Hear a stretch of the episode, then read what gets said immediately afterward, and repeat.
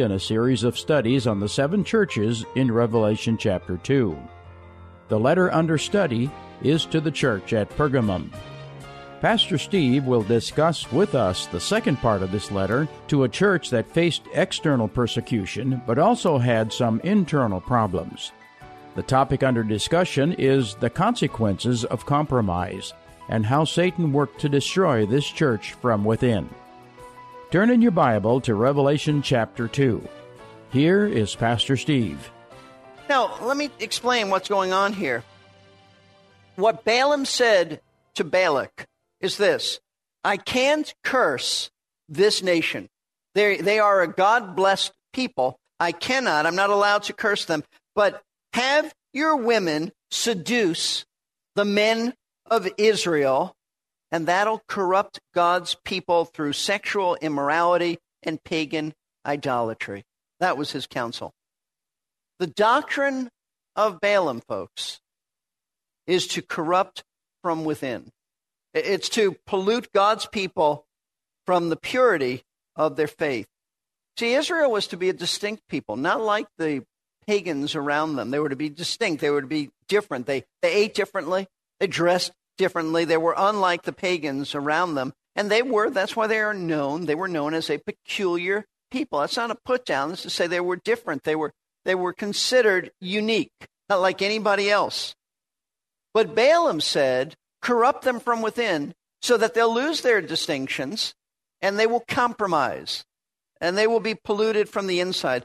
The doctrine of Balaam is to corrupt from within, to pollute God's people from the purity of their faith. And that was exactly what Jesus said was going on in the church at Pergamum. Although they were faithful to Christ's name, and he commends them for that, and they were theologically loyal to the gospel, they stopped being separated in their behavior. That was their problem. They were a compromising church. If the church at Ephesus was a church that had left its first love, and the church at Smyrna was characterized by suffering, then the church at Pergamum is the compromising church, the worldly church, the non separated church. In other words, they started to compromise and live like everybody else around them, all the unsaved people in Pergamum. Now, they still believed the truth, but they started to live like the pagans around them. They didn't deviate in their doctrine, they were still orthodox. They worshiped the Lord, but they attended pagan feasts as well. They went to, to church, but they began apparently to marry pagan wives and do things like that. Now, does this remind you of anybody? Well, the answer, I think, is obvious. It reminds us of the typical 21st century evangelical church. The church today is filled with Christians who are theologically sound. You can look at their doctrinal statement, where they go to church, and it looks great. And they would not think of denying Christ, but they live so oftentimes just like pagans. Just like pagans. They compromise in their lives. They can tell you when and where they were saved, but they don't think a great deal about divorcing their spouse. And they'll say things like, Well, God wants me to be happy, doesn't He? They can praise the Lord for what He's doing one day and commit fornication the next day, and it doesn't seem to bother them. They, they compartmentalize their lives. Church is one thing, but the rest of the week it's another. They can come to church and worship God on Sunday, and then on Monday they are gossiping and cursing with their fellow workers. Our lifestyles don't often reflect what we claim to believe. That's the church today. That was the church of Pergamum. We believe the truth, but we live so often like pagans. And, and if you dare to declare that, then you are often called a legalist. A legalist. You cannot mix Christianity and paganism. That's compromise.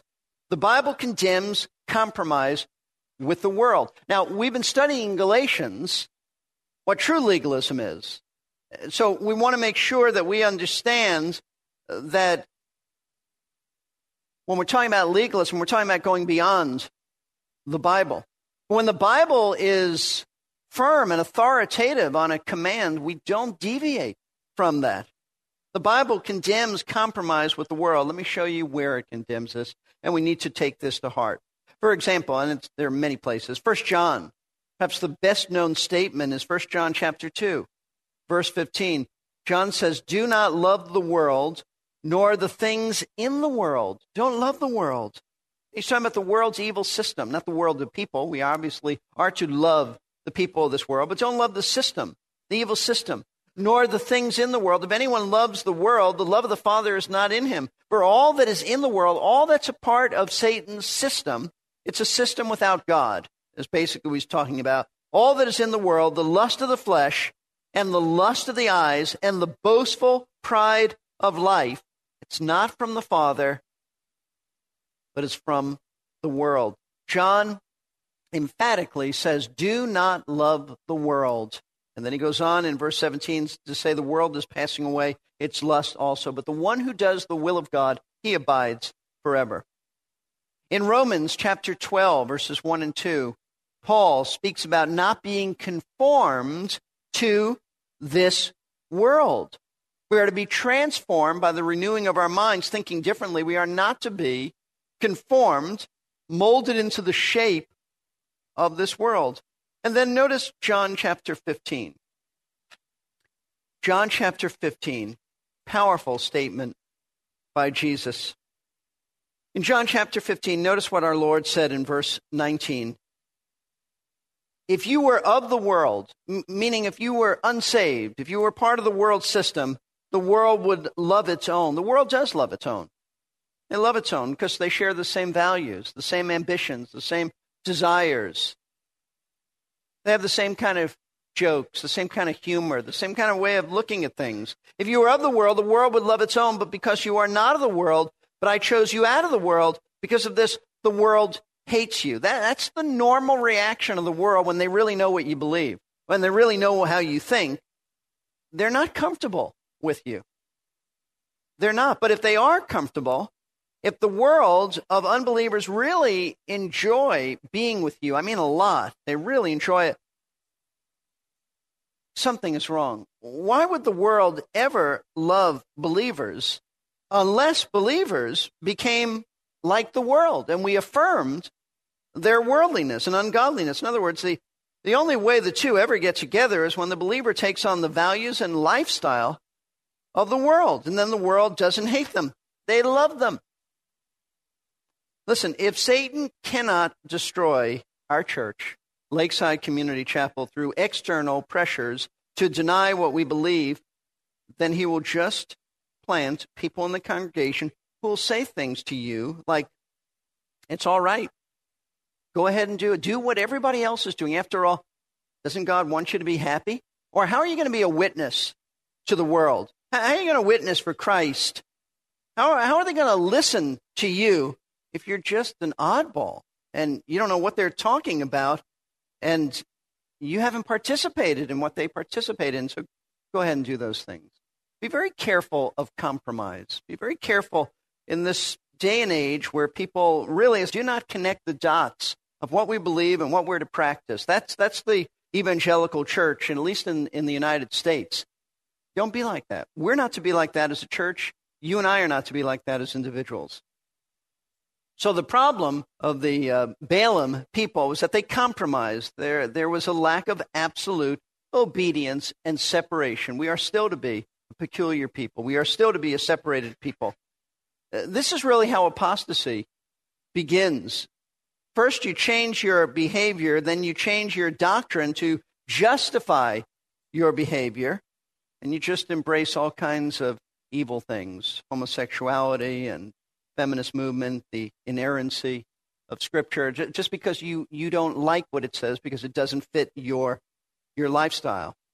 Now, that's the first error that was affecting this church, the doctrine or the teaching of Balaam. But secondly, he speaks in verse 15 of the Nicolaitans. We also read about them in connection with the church at Ephesus.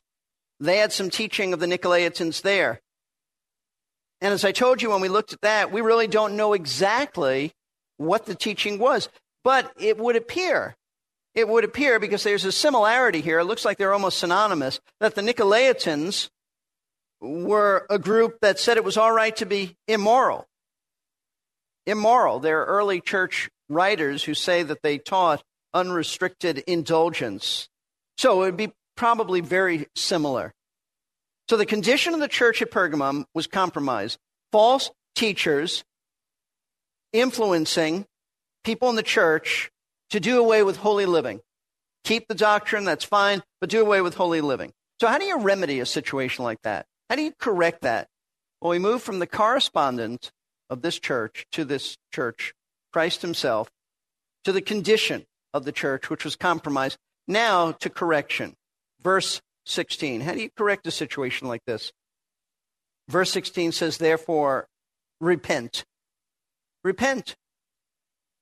Change your thinking and forsake your sin. Take these things to heart and change. That's what repent means. Let me show you a great, great verse. James chapter 4, verse 4. You adulteresses, do you not know that friendship with the world is hostility towards God?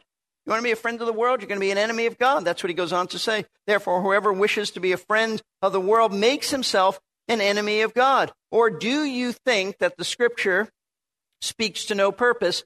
He jealously desires the spirit which he has made to dwell in us. Verse 5 is a very difficult verse to translate. Perhaps the, the meaning in context is something like this The Spirit who dwells in us yearns for our full devotion. I take it that that is the essence of thought. The Spirit who dwells in us yearns for our full devotion. He is jealous that we be fully devoted to the Lord. 1 Peter chapter 1 says, Be holy because I'm holy. If you are doing things that a redeemed child of God should not do, and you're aware of this, then change your behavior. Confess your sin. Start walking in holiness. It is never too late. Never too late to begin. Now, you may say, well, what if we live properly? Do we still need to repent? Yes, the, the church at Pergamum, even the individuals who didn't buy into this, they still needed to repent. And I'll tell you why. Because they tolerated the evil practice that was going on in their church. They allowed people in their church who taught this kind of stuff. That's why Jesus is so strong when he says, Repent. Repent. Discipline should have taken place in this church. They should have dealt with people who held to this, these two doctrines of the Nicolaitans and Balaam. They should have put them out of the church if they did not repent, but they didn't do that. So, what if the church does not repent and deal with those who compromise? Well, let's move on from the correspondent. We saw the condition, the correction, repent. Now we, we see the consequences of the church's behavior if it does not repent. Verse 16 goes on to say, Therefore, repent, or else I'm coming to you quickly, and I will make war against them with the sword of my mouth. Jesus said he's coming He's coming. Now you say, is that a bad thing? it, it is when he's coming to make war. It's a bad thing. That you don't want that. In other words, he's coming in judgment to cut these compromising people out of the church. That's what he's saying. That's why he has the sword in his mouth. He's the judge. You see, if the church doesn't deal with these people in their congregation in discipline, he's telling them he will. He will purify his church with them or without them. But if he if they don't do this, then he then he's going to make war on the church. This is a very significant truth in the Bible. In 1 Corinthians, let's look at 1 Corinthians chapter 11. I don't think we take this seriously enough. But Paul speaks in 1 Corinthians 11 in the context of the Lord's Supper about the church at Corinth who did not, the people there did not examine themselves when they came to the Lord's table. Instead, those who were free people and not slaves who got to the, uh, they had like a potluck dinner first and then the Lord's Supper, known as an agape feast. Those who got there first and they didn't wait for the slaves who could not come just whenever they wanted, these people were eating already. They were gluttonous. They were even getting drunk at the Lord's Supper. They were not drinking grape juice and they were getting drunk. And Paul condemns them. But let's, let's read this Let's read this. Starting at verse 27 of 1 Corinthians 11. Therefore, whoever eats the bread or drinks the cup of the Lord in an unworthy manner, now all of us are unworthy of the Lord, but he's not talking about that. He's talking about an unworthy manner. The unworthy manner is a sinful manner uh, of unrepentant sin. The drunkenness, the gluttony, the wrong attitudes, he says, shall be guilty of the body and blood of the Lord. But a man must examine himself, and in so doing, he's to eat of the bread and drink of the cup. For he who eats and drinks, eats and drinks judgment to himself if he does not judge the body rightly. For this reason, notice, here's our Lord's discipline on his church If a church doesn't discipline, here's what he does. For this reason, many among you are weak and sick, and a number sleep. He means that he, he's t- taken some home to heaven early. A number are dead. But if we judged ourselves rightly, we would not be judged. But when we are judged, we are disciplined by the Lord so that we will not be condemned along with the world. This is a discipline. This is not judgment that sends anyone to hell. But that's what our Lord is talking about, about this discipline of sin to the church at Pergamum.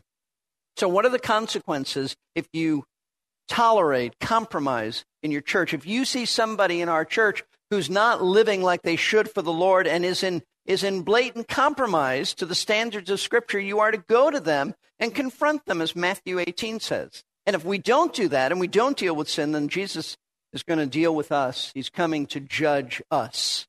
That's a very serious thing. Now, finally, the fifth thing that the Lord tells them is he gives a challenge to the church. In light of all this, there's a final challenge. Verse 17. He who has an ear, let him hear what the Spirit, notice this says to the churches, not just to the church at Pergamum. This is a letter now that all believers are reading and are challenged to do something in light of this problem. To him who overcomes, to him I will give some of the hidden manna and I will give him a white stone and a new name written on the stone, which no one knows but he who receives it.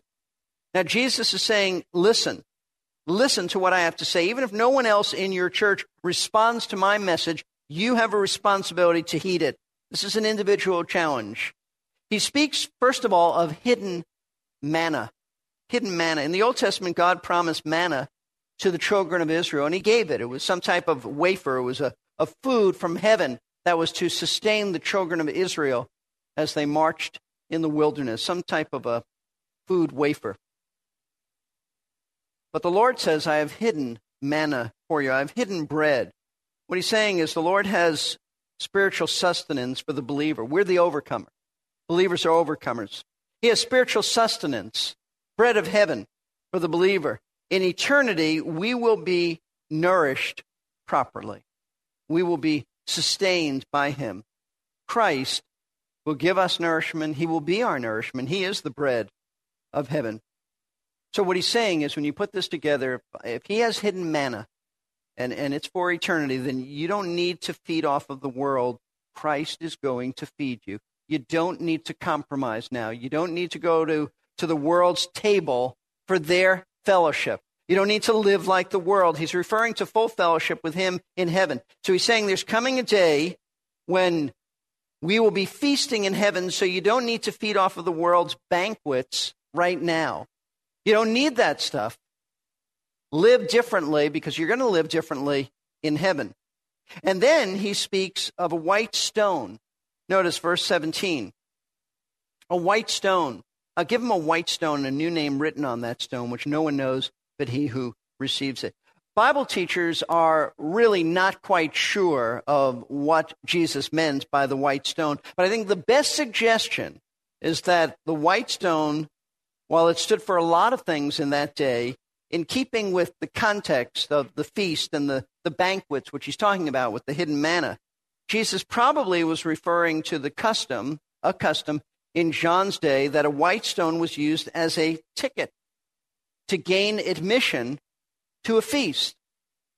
Instead of giving you a little paper ticket, they gave you a white stone. And on this white ticket, Jesus said, is our new name. And what is that new name? I don't know. It's a new name. And only when we get it will we, we know. But it probably represents our new character, our redeemed character in Christ. In Christ, we are new creatures. But that white ticket allows us to feast with him in glory because it represents the fact that we've been transformed, that we've been given a new nature, we've been given regeneration for all of eternity because of the fact of Christ's death for our sins and the work of grace in our lives. So the Lord is challenging them. Don't live like the world now. You're going to live with me for all of eternity. I give you the white stone as your ticket to heaven because you've been transformed, you've been saved, you've been redeemed. So don't live like the world now. That's not what's before you for eternity. Listen, you can't flirt and marry the world now. Jesus said you can't do that. Why? Because your future is one of pure fellowship with Christ. It is so inconsistent. Why live like the world now when someday we are going to have a banquet feast with Christ? perfect fellowship with Him. Don't live differently now than what you're going to live like in glory. So when you die, it's, it's not that big of a transition. Listen, if you're not interested in fellowship with Christ, and this means nothing to you, and you don't care about compromise, then you don't know Jesus. You don't know Jesus if there's not a, a pang in your heart that says, I want to repent, I want to live like Christ wants me to live, if there's nothing of that there, then you still don't know the Lord. You need to trust Him as your Savior and don't assume that you know Him because years ago somebody told you you're saved. The Bible says we have no concern for obedience, we're not saved. So, what is the message to the church at Pergamum? Do not compromise with the world. Live as a distinct Christian even if it brings persecution. Let's bow for prayer. Father, we thank you for giving your son this message to this little church. Lord, it's relevant for us. The pull on our lives is to be like the world, like those all around us. Help us, Lord, to feed our souls on the bread of life, to have such wonderful fellowship with you, Lord, that we wouldn't be interested in what the world has to offer. It's so weak, so pathetic. Lord, we thank you for what you do give us. Thank you for the fellowship with you. We pray that you will convict us of our sins so that whatever we're doing that is worldly, help us to repent of that. Not legalistic worldly, but really worldly, the spirit of this age, self centeredness, self promotion. Help us, Lord, to repent of that and I pray that you'll help our church to be a church of purity, not only in doctrine, but in the way we, we live. May we not compartmentalize our lives. May we not be something on Sunday, but not the same throughout the week. Lord, I pray you'll take your precious word, drive it home to our lives, use it for your glory. We pray this in Jesus' name. Amen. Thanks, Pastor Steve, for this valuable study on personal and corporate holiness within our churches today. Verse by Verse is an outreach ministry of Lakeside Community Chapel in Clearwater, Florida. If you would like to hear this message again, point your web browser to www.versebyverseradio, all one word. You can stream it or download it. Call us at 727 239 0306 to order a CD of the entire message. That's 727 239 0306. While on the website, you can browse through hundreds of other messages by Pastor Steve and download them free of charge. That website again is versebyverseradio.org. Verse by Verse is supported by the financial gifts of interested listeners and friends. Pray for this ministry and give if the Lord directs you to do so. Until next class, I'm your announcer, Ken Anderson. Thanks for listening.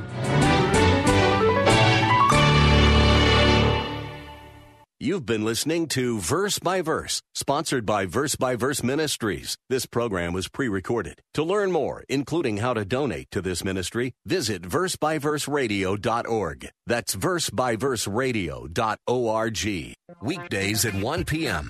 Don't miss Fresh Wind Radio with Dr. Jomo Cousins. No, it's right there in the Word. And I say to you that you are now Peter, you are Peter, the rock. And then the verse 19, I will give you the keys. Now here's keep on. Authority. See, keys mean authority. Fresh Wind Radio with Dr. Jomo Cousins. Weekdays at